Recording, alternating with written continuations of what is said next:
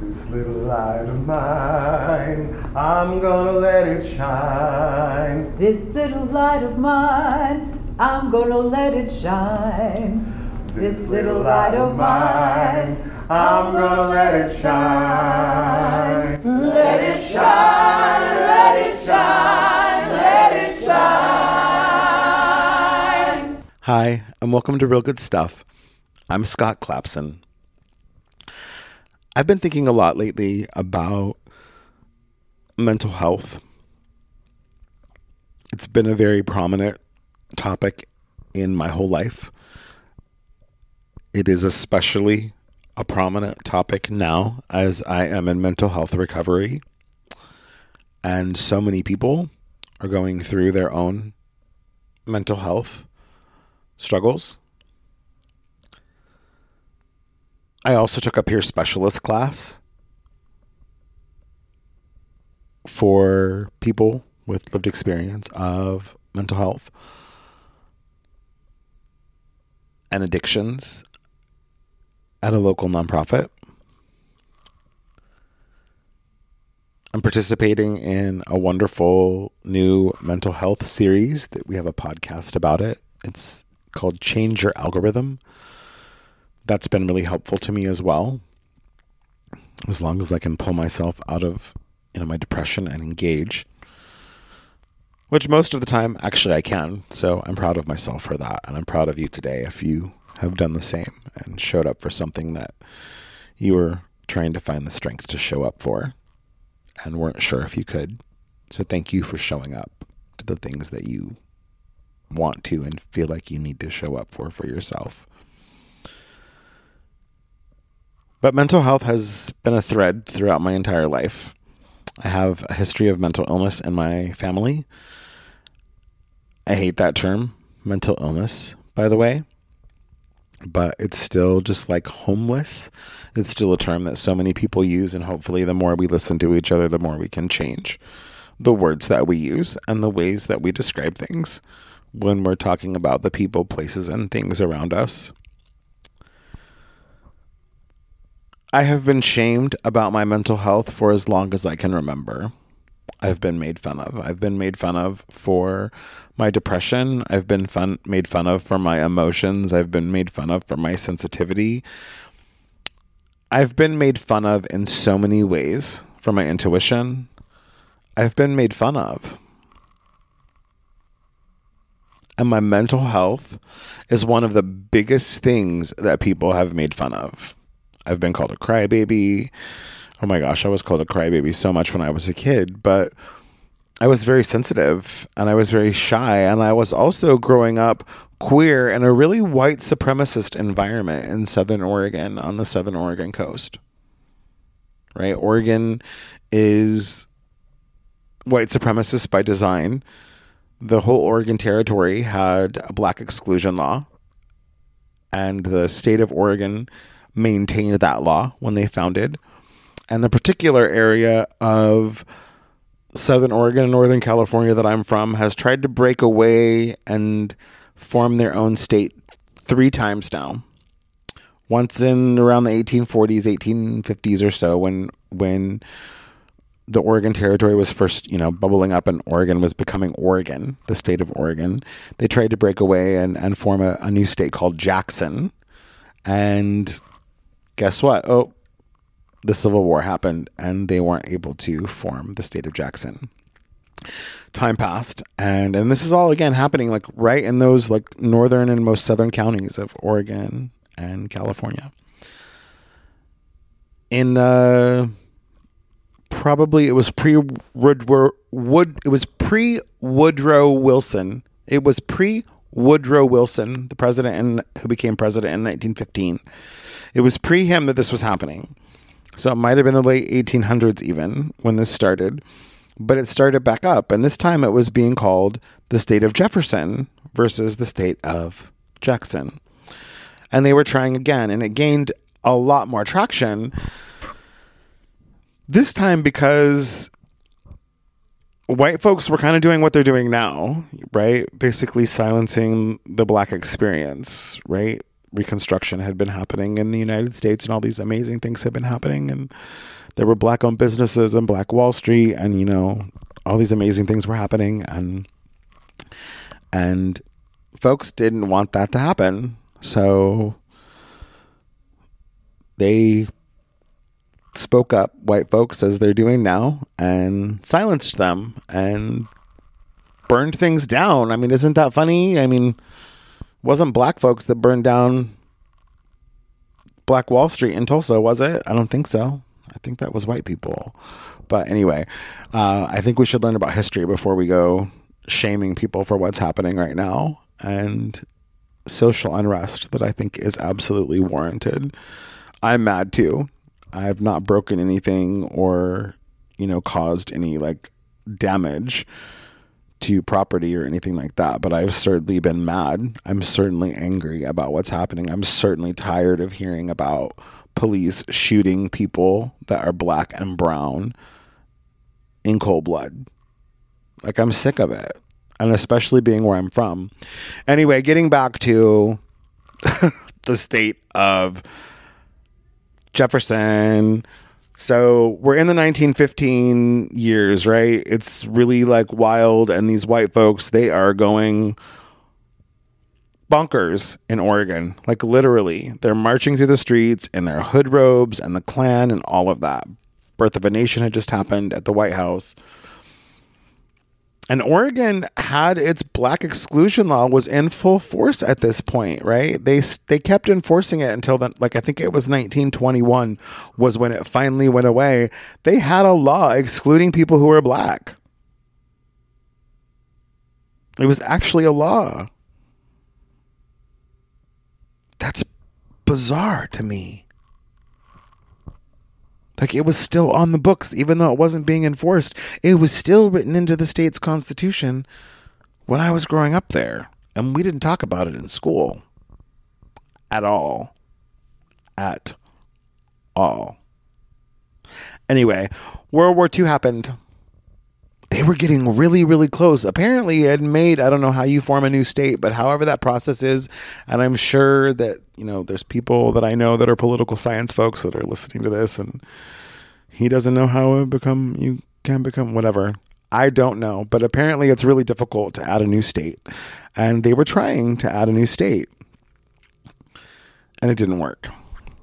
As recently as 2013, the county of Siskiyou, which ironically is the county that my mom is from, near Yreka. If any of you have been on the five and gone up through Oregon, uh, that county right there, you go through the last county in California. That's Siskiyou County. They voted their their county supervisors or commissioners. I think they call them supervisors. They voted like four to one to secede from the state of California in 2013 with the hopes that the other counties that previously were going to secede from their respective areas do so again and make that move to do so in 2013 and 2014 and, and post that time. Now, I don't know where that sits now. I don't know what's happening with that. I just think it's interesting that there's people who don't like what's happening. They want their area to stay and they'll tell you, "Oh yeah, there's you know people we're not like that. I'm colorblind." Okay. Well, I think if we have to say that, I think we're not. Because color blindness is actually a thing where you actually don't see color, where like red looks like a different color, right, or something. Like that's like a like it's a real thing. It's like no, you're not colorblind. You know that somebody's skin is brown or black or of that they're of African descent. You know that, you know, somebody might be Latino or somebody might be Asian or somebody might be white. We're not colorblind, right? Because when we say that, we turn right back around and we say, "Oh, I have a black friend," or right? I have black friends. I'm not racist. I have black friends, right? But I'm colorblind. It doesn't make any sense. It's completely illogical. This whole notion of white is right is also completely illogical, but hopefully like as we, you know, move forward in the podcasting journey, that will become understood as well if it's not already clear. I grew up in this soup, in this soup of the state of Jackson and Jefferson and white supremacy and all of this. I grew up in this environment. Now, this environment is homophobic, like super homophobic. It's not okay to be LGBTQ where I'm from in Brookings, Oregon. It's just not. It's just not. I've even heard people say on social media posts no blacks and no gays. That's what I was told when I moved here. And this people that have moved there as recently as 1999.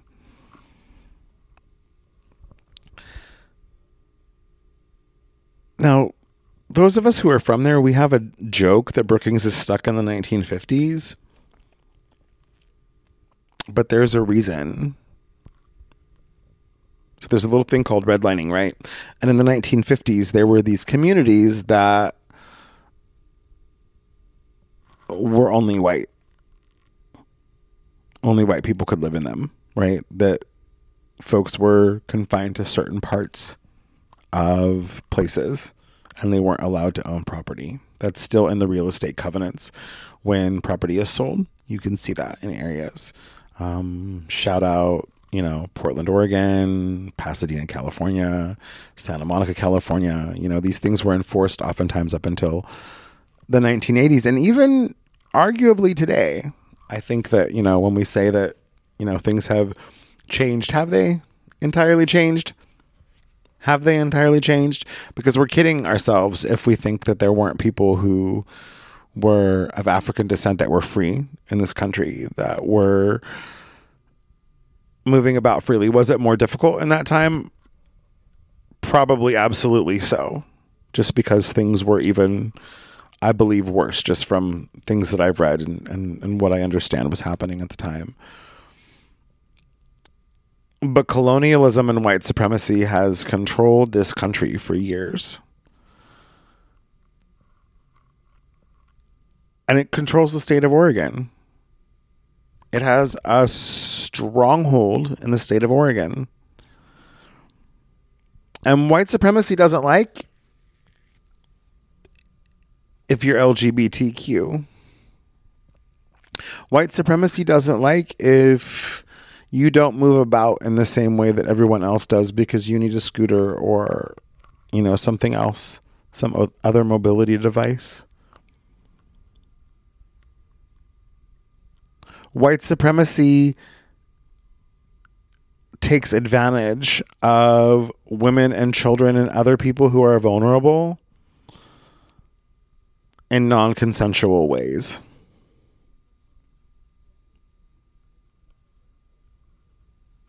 white supremacy creates homelessness.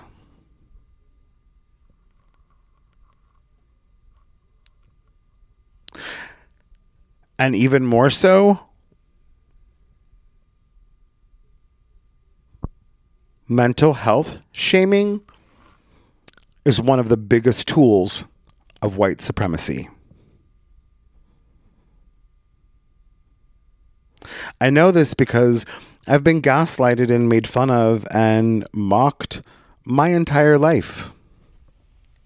My entire life.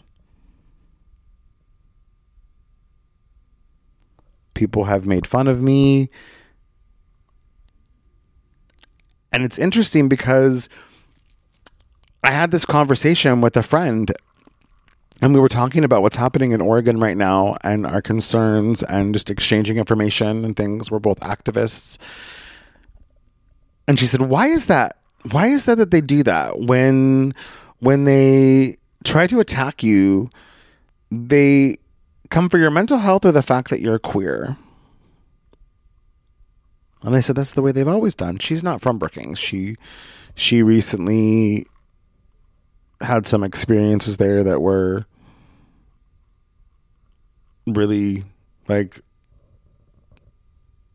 even eye opening for me, which is shocking because I was a black studies major at Portland State and an African American and anthropology history major at LA City College before that. So like my focus, right, had been kind of on looking at these, you know, looking at these systems, looking at these systems and how and how they interconnect and how, you know, we there are all these barriers and it's very it's very set up in a well just look at the board of healthcare organizations especially in places like Oregon or places like that. You'll see you know where are no you see a bunch of very yeah it's white people it's white people Oregon's white by design and that's the environment I grew up in. That's the environment I grew up in that is not welcoming, where beating up gay men was sport. There was a game when I was a kid, Smear the Queer. And I remember not wanting to play with the other kids, and I remember nobody knowing why. I always loved to be by myself.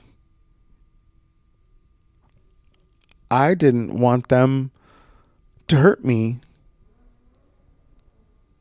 I didn't want to be the butt of their jokes. I didn't want to be made fun of for my mental health or for being queer.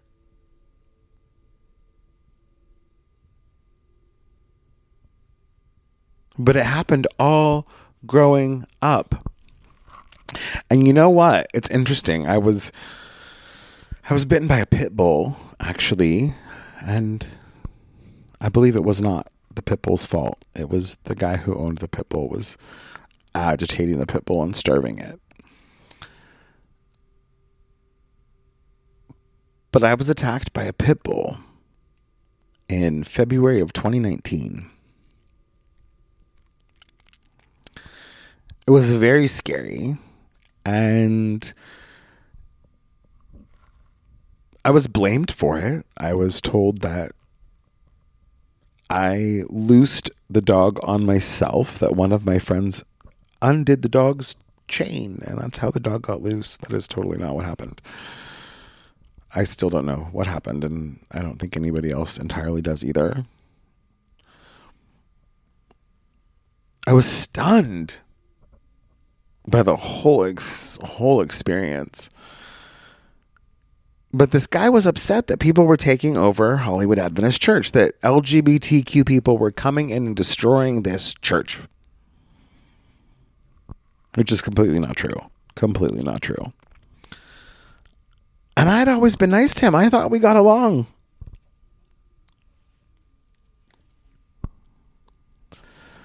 But there was a couple of us in the A Million Drops Learning Center, which is, you know, where I had interacted with him most outside of the church, but it was still on the church grounds. He was reacting to me and this other guy in the class that we were doing a poetry class, and we were me and this guy were talking about homelessness. And I just kept as I was writing, I kept like feeling this like thing come out of me, like this loneliness of like I this loneliness of homelessness. I know it it's familiar. It's absolutely familiar. And what it was familiar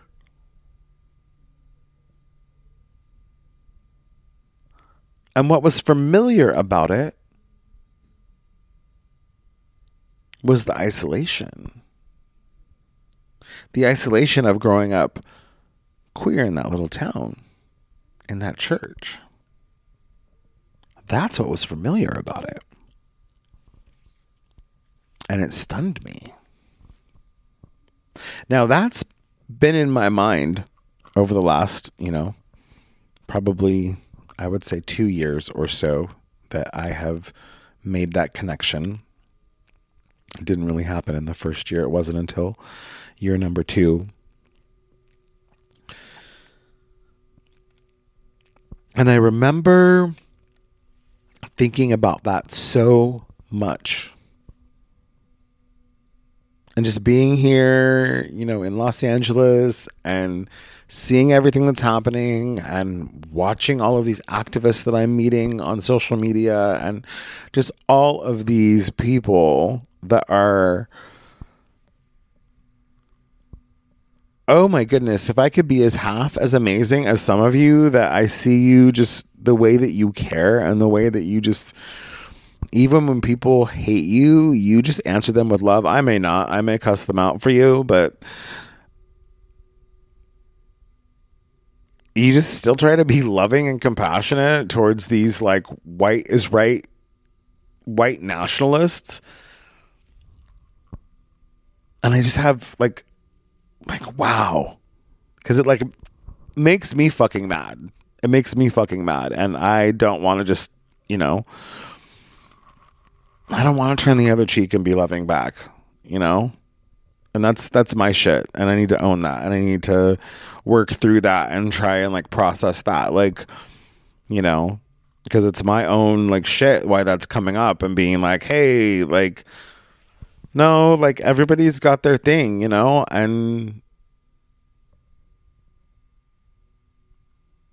I can't imagine. Like I can't imagine like what that must feel like to go around just having an attitude about people not wanting like you not thinking people should exist because of who they are.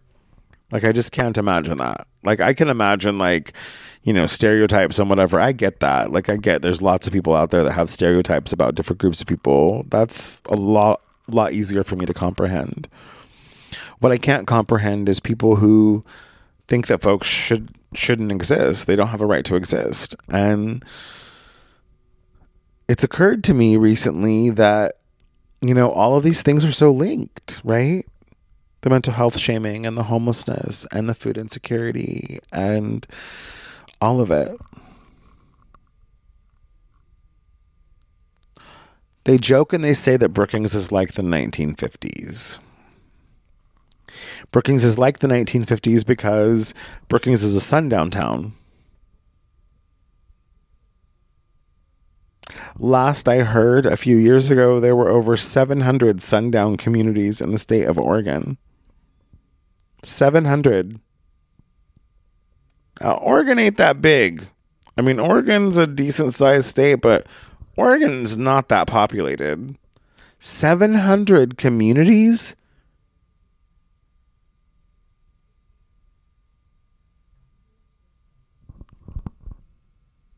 That's upsetting. That's really upsetting. Now, some of them might be really small communities, but they're still not welcoming to people who are not white after dark.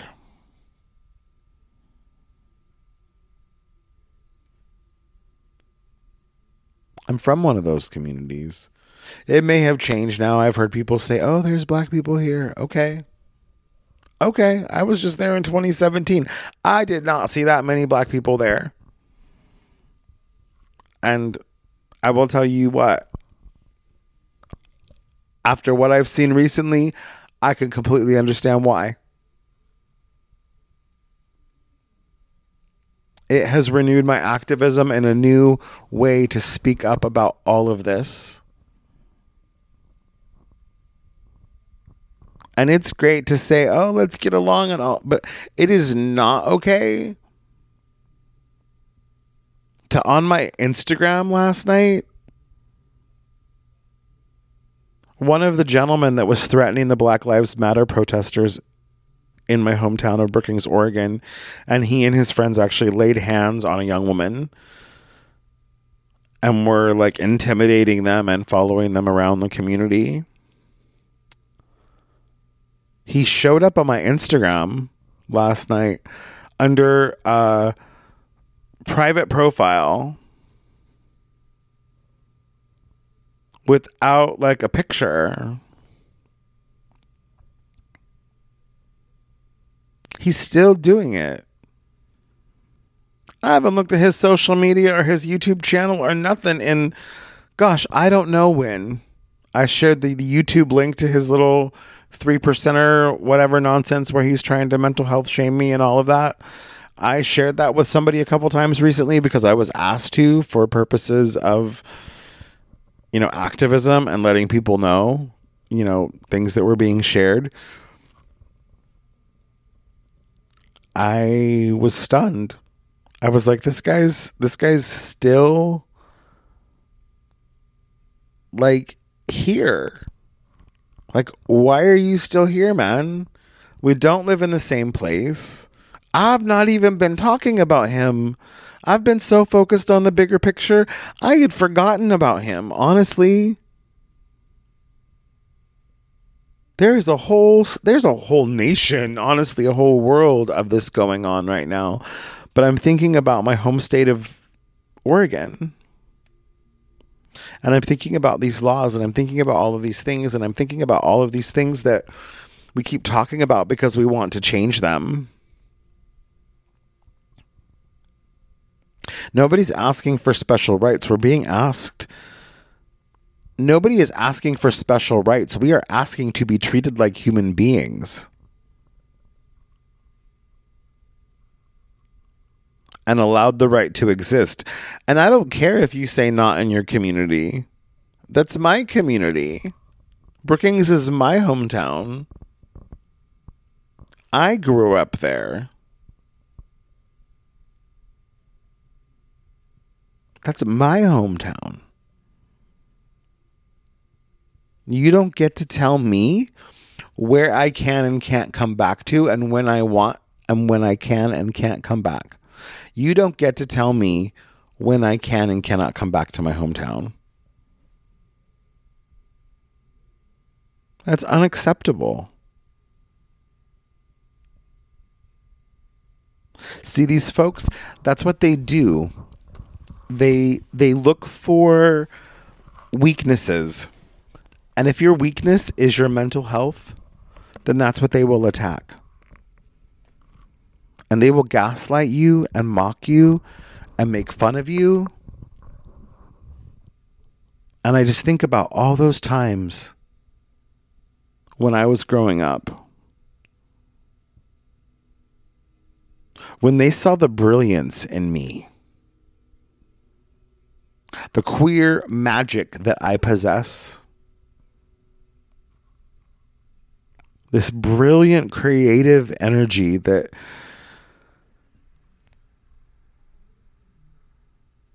I bring into the world, the light that I bring into the world. The way that I literally cause people to come out of the closet. That's happened quite a lot, actually, where I have helped people come out who were struggling.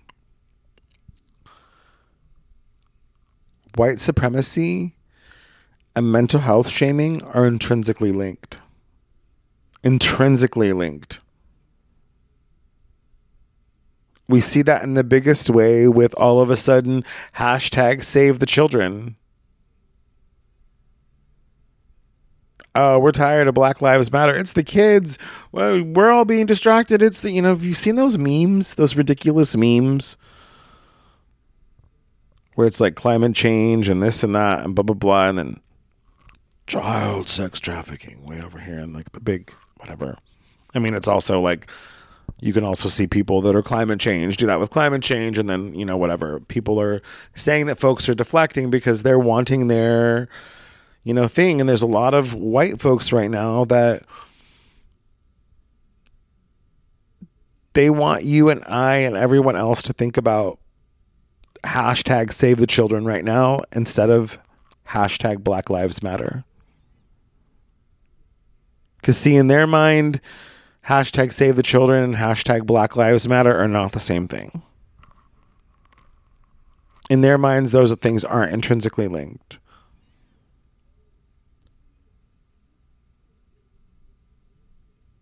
they don't see that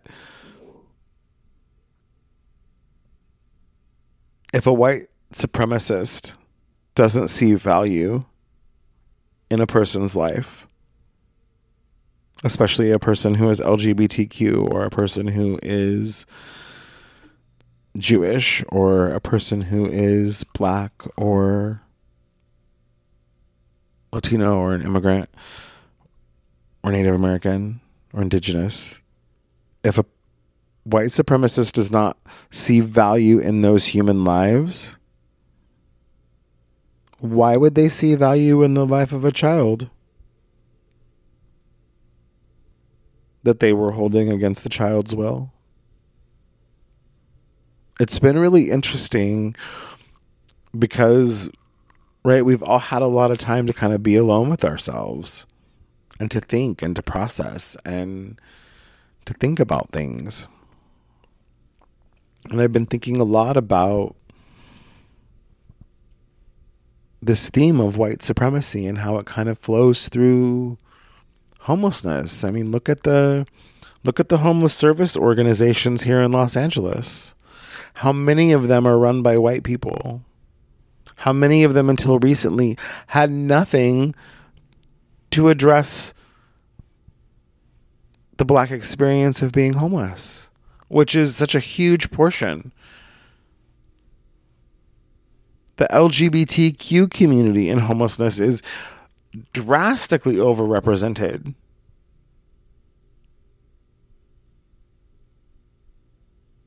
And even that becomes problematic because I've had people working in the industry say, well, I'm queer and I just got over it. Okay, excuse me. pardon me, par- pardon me compartmentalizing. Yeah shout out to some of the Christian nonprofits that say that they're trying to help people, but don't acknowledge their LGBTQ identities as people who are unhoused and needing mental health support. It's really interesting because it's all so linked. And I didn't see it until recently. I didn't see it growing up. I really didn't. I, I knew that they existed. I knew that, you know, people made fun of me and that I was different and that I was, you know, gay, which was the term that I was using at the time. And people just made fun of me a lot. A lot. Like it was really hurtful, a lot. And I lived in fear a lot as a kid because of that.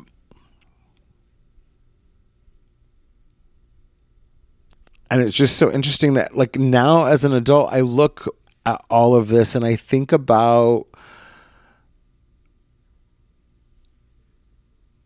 why this was right? Why why me if you've ever done that if you've ever sat around and and thought why me why me?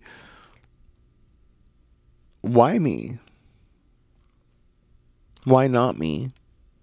Why not me? I noticed it this morning when I was sitting there on the bench with my friend, we were waiting for the bus. I was taking him to go to a store. He can't see very well. He's an o- older gentleman. And this woman came up. She doesn't have a home. She hasn't had a bath in a long time. Hasn't changed her clothes in a long time. And she just stood there. She tried to get the words out to ask the guy that I was, you know, helping get to the store, ask him if he had a extra cigarette. He gave her the one he was smoking because he had just lit it up. And she just stood there and and he didn't know what to do and he's an older white guy, so I got a little nervous, like that something weird was going to happen, right? In the state of the world that we're in right now. He didn't say anything mean, he didn't do anything, but it was clear that she was having a really rough time.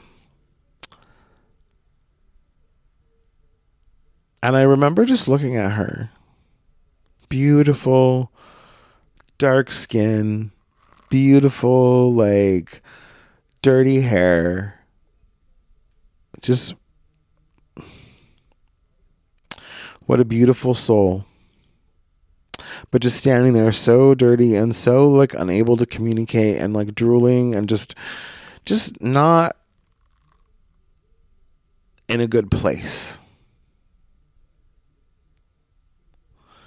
And she kept holding this like bag of chips out in front of us. I couldn't figure out like what she was trying to say. I knew I didn't have anything to help her with because I didn't have any money today. But I remember sitting there with him and just noticing that like a tear splashed off of the bag of chips. And then another tear, and I looked up and she was crying. Like completely breaking down, crying. And then she started shaking.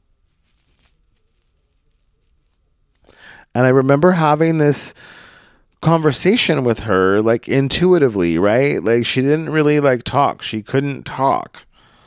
She couldn't get the words out. You could tell she was trying I could tell she was trying to speak, but she couldn't speak.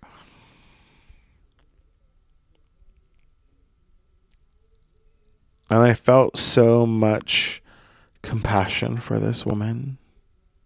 I've never seen her before. I don't know if I'll ever see her again. My heart was broken for her.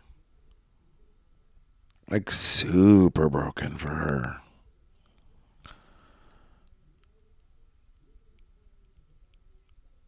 And after she was done standing in front of us crying, and it was a good it was a good t- amount of time. And I just didn't like I don't think he knew what to do cuz I didn't break eye contact with her. I just kept looking at her and she could tell that I saw that she felt comfortable standing in front of us and opening up like that and crying, even though she couldn't talk.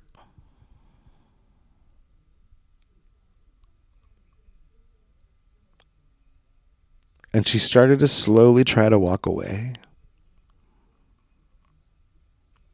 And she turned around and she said, Thank you.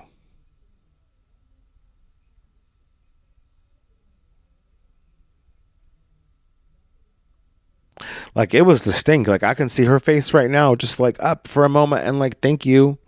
And then back to like how she was.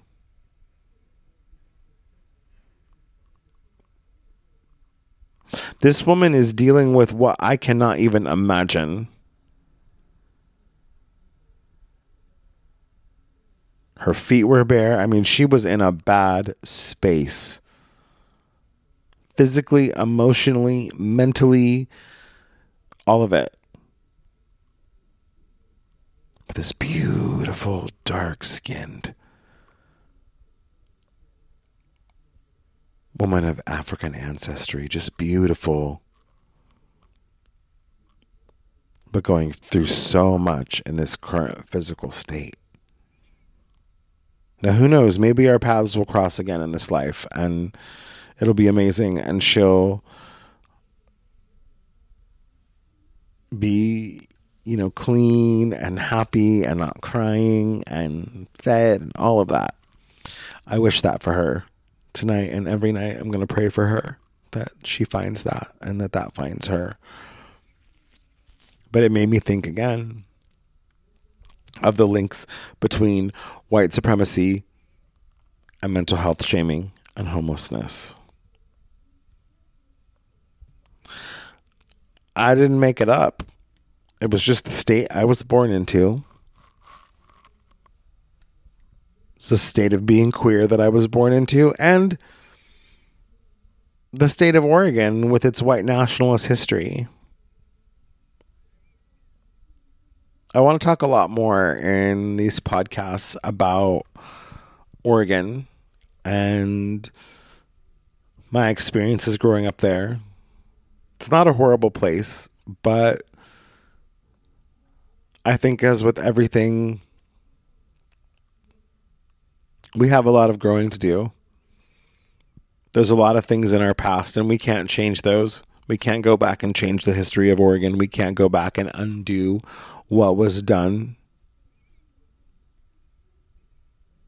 I can't undo the stereotypes that I've had about you know, certain neighborhoods because of, you know, encampments before, you know, when I lived at Virgil and Beverly way back in 2000, I was super privileged and stereotyped. Now that was 20 years ago, but I was super privileged and stereotyped in my, you know, mindset and the things that I thought. And I had to have a lot of people that I met that were sleeping outside correct a lot of narratives for me, right? And I mean, I didn't even know when I moved into that neighborhood, I didn't even know what white privilege was. Nobody had really had that conversation with me.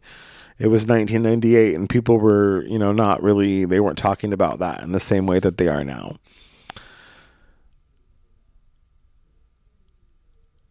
it's so fascinating to me to see this journey, to see where it's taken everyone, to see where it's taken me, to see where it's taken friends of mine who are activists that I went to school with.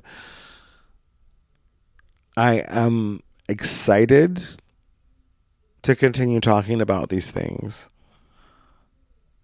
Because by talking about these things, by bringing these things to light, by no longer hiding them in the dark, like that town for years, they don't want you to be out. White supremacy doesn't want you to be out. It doesn't want you to be who you are. I don't want to see that. Do your thing, but I don't want to have to know about it. That's a very selfish standpoint. It's a very white supremacist standpoint. I think it's important to remember that mental health shaming is a tool of white supremacy. And honestly, I don't think people mean to do it. I think if we haven't struggled with something, it's easy to take a textbook or something else someone's written or something that we saw online or some other thing.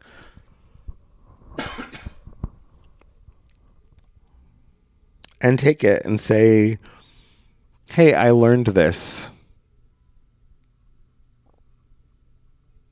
There is a really great James Baldwin quote, actually, and I don't know if I'm going to be able to see it right now, but this really beautiful, beautiful quote. James Baldwin, a liberal, someone who thinks he knows more about your experience than you do. Now, at first, I was like, "Well, hold up, James why are you like why are you writing about me like that? a liberal, someone who thinks he knows more about your experience than you do. But see, I didn't study black studies to teach black people. It's totally not what I was doing. And I didn't even really see myself really being a professor. I studied that because I took a music class on African American music history and I was so blown away by how many things I didn't know about music that black people had done in our nation that what else what else in our nation had black people excelled in and we'd robbed them of it what other areas in our nation had we taken the narratives of people who are black people who have african ancestry and claimed their experience and appropriated their experience and said it was ours. We're living on land that's not ours. And I already knew that. So it shifted things for me when I took that class. Dr. Luther Henderson III, you can thank him. He's the one who did this to me. His class changed my trajectory as a person. It shifted everything.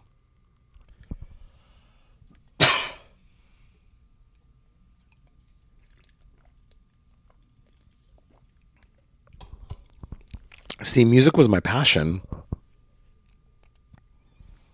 I loved music and love music almost more than anything else in the entire universe. And if something that I was so passionate about was my major in school,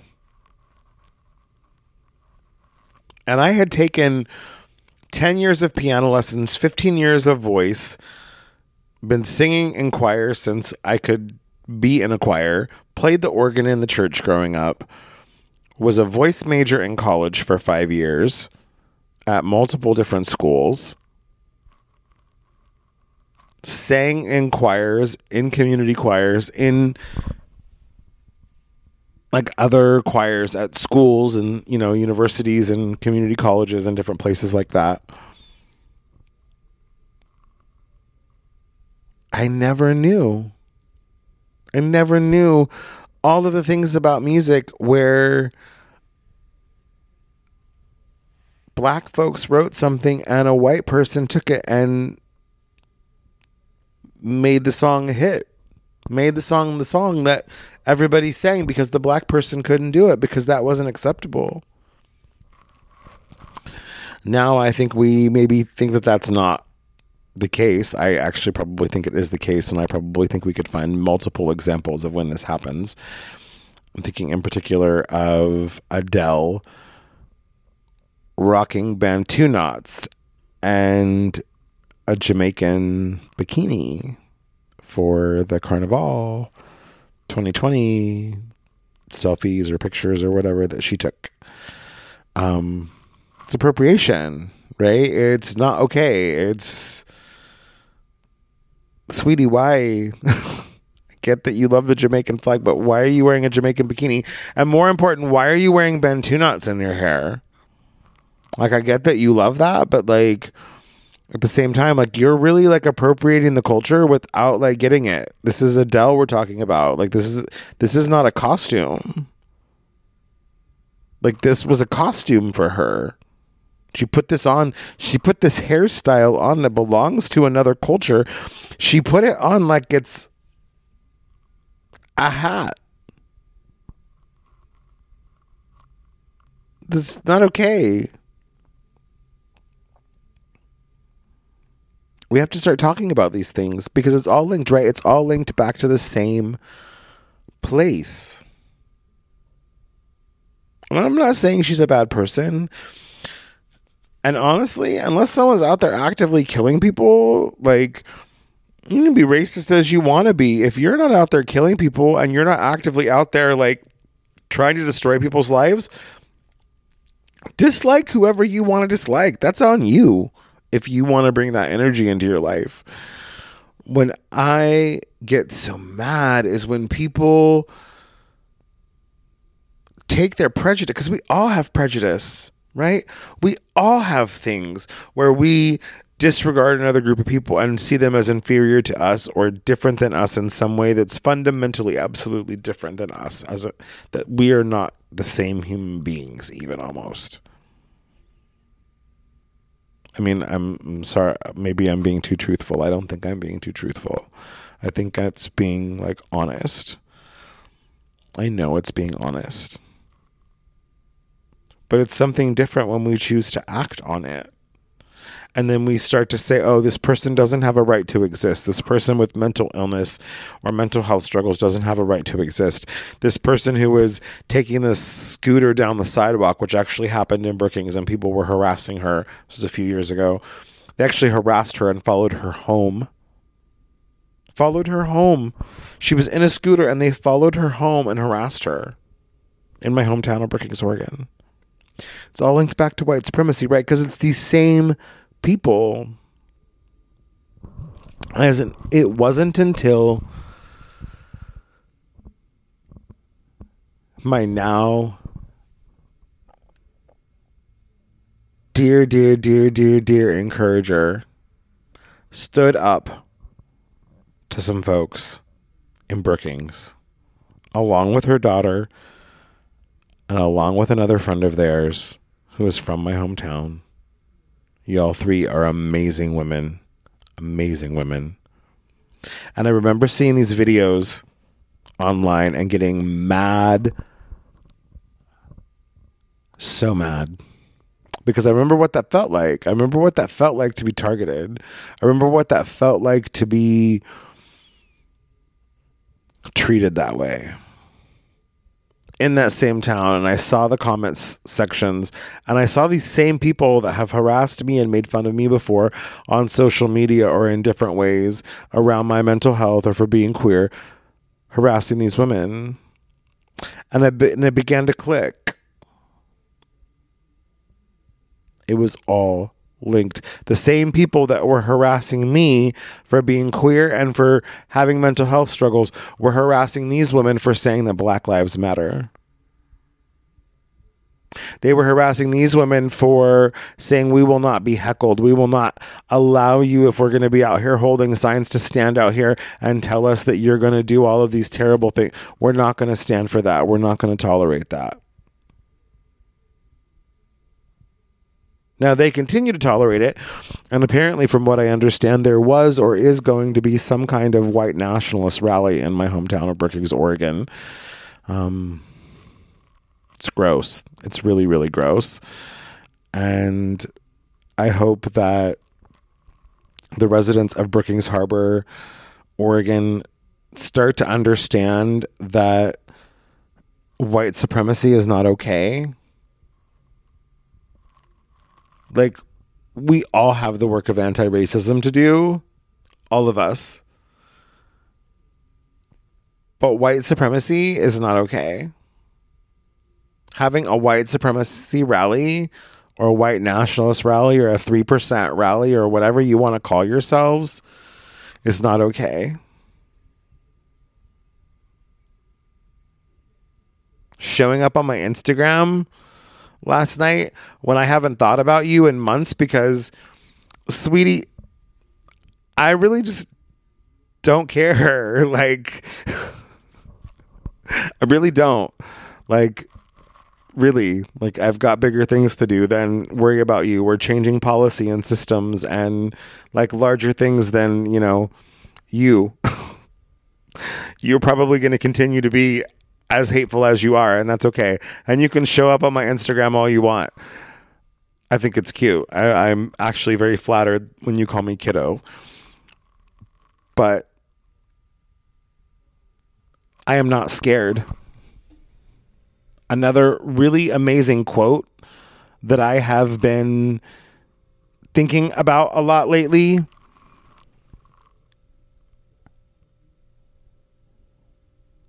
is Audre Lorde. I am deliberate and I am afraid of nothing.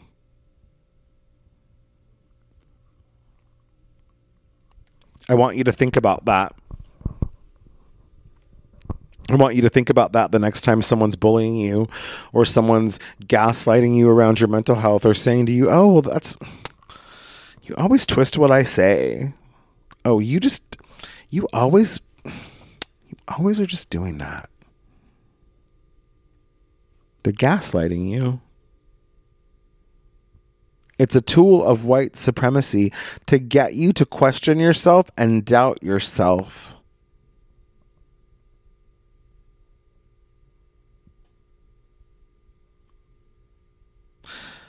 It's hard to find strength in the middle of that. Someone else even said to me today, Am I making you question your sanity yet? No, sweetie, I do that on my own just fine. Thank you. And I'm not questioning my sanity. What I'm questioning is how can people like this continue to get away with this in this world? How do these people continue to get away with this when I know so many activists and amazing people that are barely making it by? And they're trying so hard to serve the community whether that's in Brookings or Los Angeles or Portland or Florida or New York or Cameroon or London or South Africa or Kenya or Kazakhstan or China or Taiwan or Indonesia or Russia. Like, it exists everywhere. And we have to do something about it. Like, it's not okay to just sit back. It's not okay to just sit back and say, hey, what that person said about me is true. I should question my own sanity because we shouldn't. That's someone else's opinion based on false narratives that are not true, that deny our very existence, and it is unacceptable. Whether we are LGBTQ, whether we have a different form of moving through the world, or we have a different way that we learn or a different way that we express and process our emotions or a different way that we interact in the world or our skin color is maybe not white and a different skin color than that or whatever it is a woman whatever it is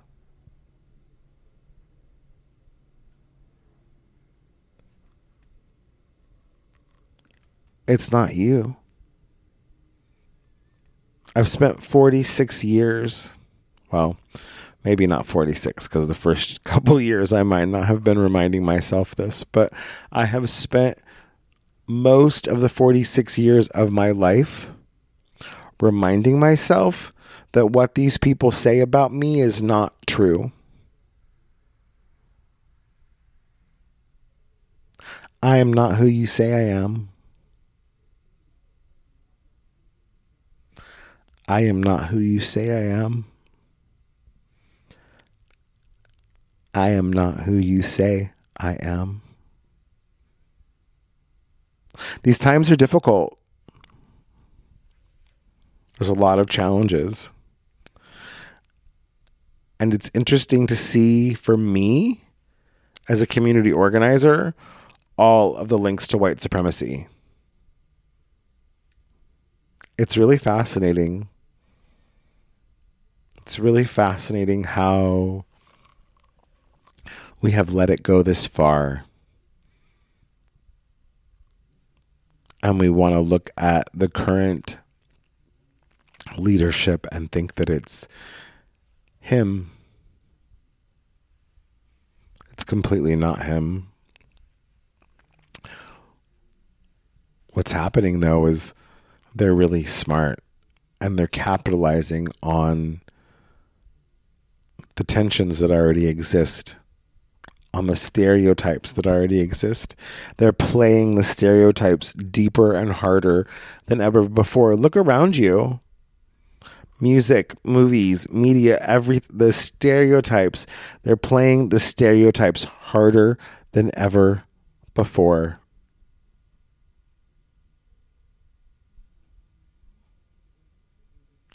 didn't take them long to come up with their own hashtag to try and cancel out and override. Oh, hey, we're just there's more of us, and we're just going to start hashtagging save the children, and we'll just cancel it out because you know what? This BLM thing is just a distraction. They just want special rights. No, they don't want special rights. What they want is they want law enforcement officers to stop killing them in cold blood. That's what they want. And I don't think that's too much to ask. Just like those of us who are mental health survivors, we don't want to be mental health shamed anymore by providers or by members of the community or by clergy or by family members or by other well meaning advocates that say things to us like, don't go off the deep end. Or, oh my gosh, I just can't deal with you right now.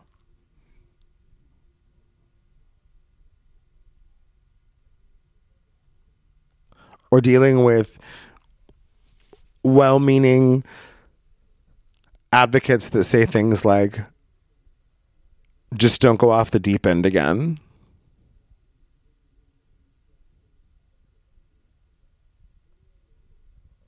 It's hurtful and it's not okay. And it has its roots in white supremacy. It has its roots in making you want to question yourself and question your own sanity. It's time for us to stop questioning our own sanity for the sake of people in power. It's time for us to stop questioning who we are to appease people who are speaking for us. It's time to stop questioning ourselves because somebody else said that's the way that it's going to be and this is who you are. It's time to stop questioning ourselves. It's time to stop questioning ourselves when someone says to you, Am I getting under your skin yet?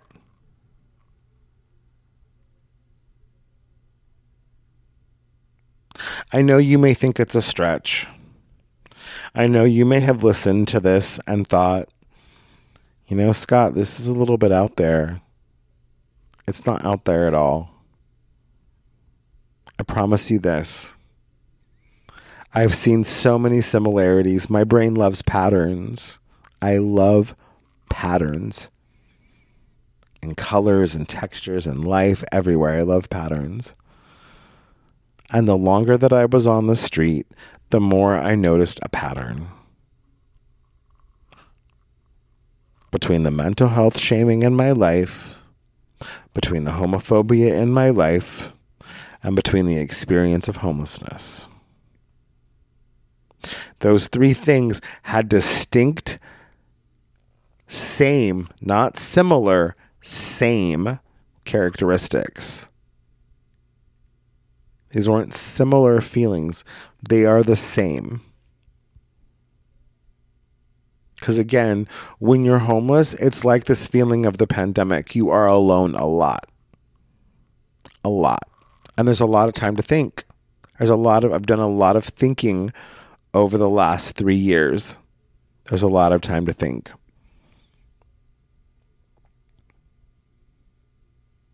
Mental health shaming is a tool of white supremacy. And we need to keep talking about it, even when it makes people uncomfortable. Homophobia is a tool of white supremacy, and we need to keep talking about it, even when it makes people uncomfortable. Ableism is a tool of white supremacy, and we need to keep talking about it, even when it makes people uncomfortable. Sexism is a tool of white supremacy, and we need to keep talking about it, even when it makes people uncomfortable. Ageism is a tool of white supremacy, and we need to keep talking about it, even when it makes people uncomfortable. Gaslighting is a tool of white supremacy, and we need to keep talking about it, even when it makes people uncomfortable. Push farther. Homelessness is a tool of white supremacy, and we need to keep talking about it, even when it makes people feel uncomfortable. Push harder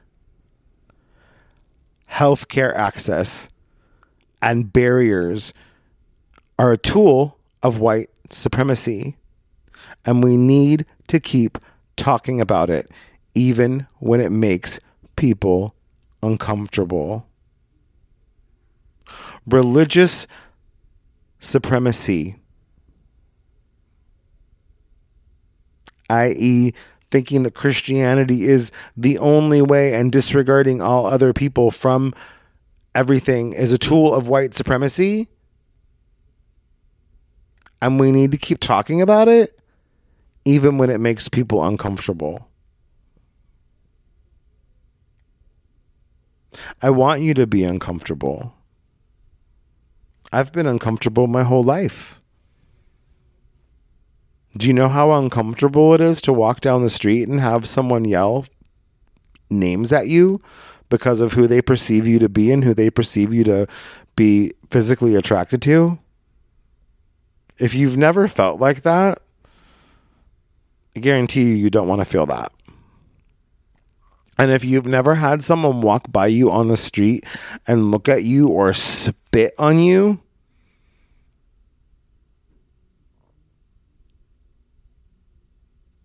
because you're homeless? I guarantee you, you don't want to feel that because it sucks. But those are tools of white supremacy, and we have to keep talking about them. Our systems are not broken. Mental health and homelessness and all of these things that people say are broken, they are not broken.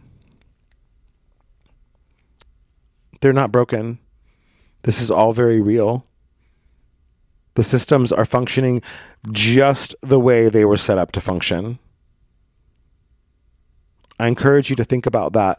I encourage you to go out and do your own research, to learn, to go out there, to volunteer, to get involved, to get to know some people of a different identity.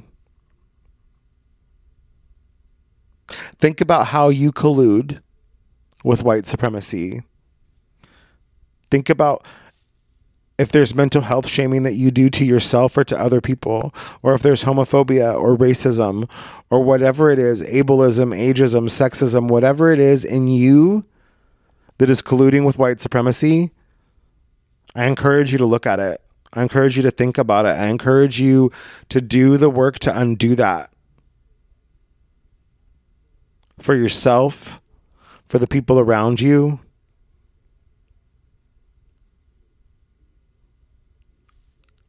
and for all the people to come after us. This isn't fair. It's not fair to put people through this. We have to break the cycle. We have to break the cycle. We have to break the cycle of white supremacy. My name is Scott Clapson. Thank you so much for listening to Real Good Stuff. I really appreciate you for taking this time for this difficult conversation. I hope you learned something. If you'd like to learn more and you'd like to maybe even learn to create your own podcast, I would be happy to teach you. I would love to connect with you. Feel free to reach out on me to me through the website or social media or some other way, and I will be happy to talk with you more about how to create your own show and your own podcast series. Thanks so much for listening to Real Good Stuff. Have a great day. Bye bye.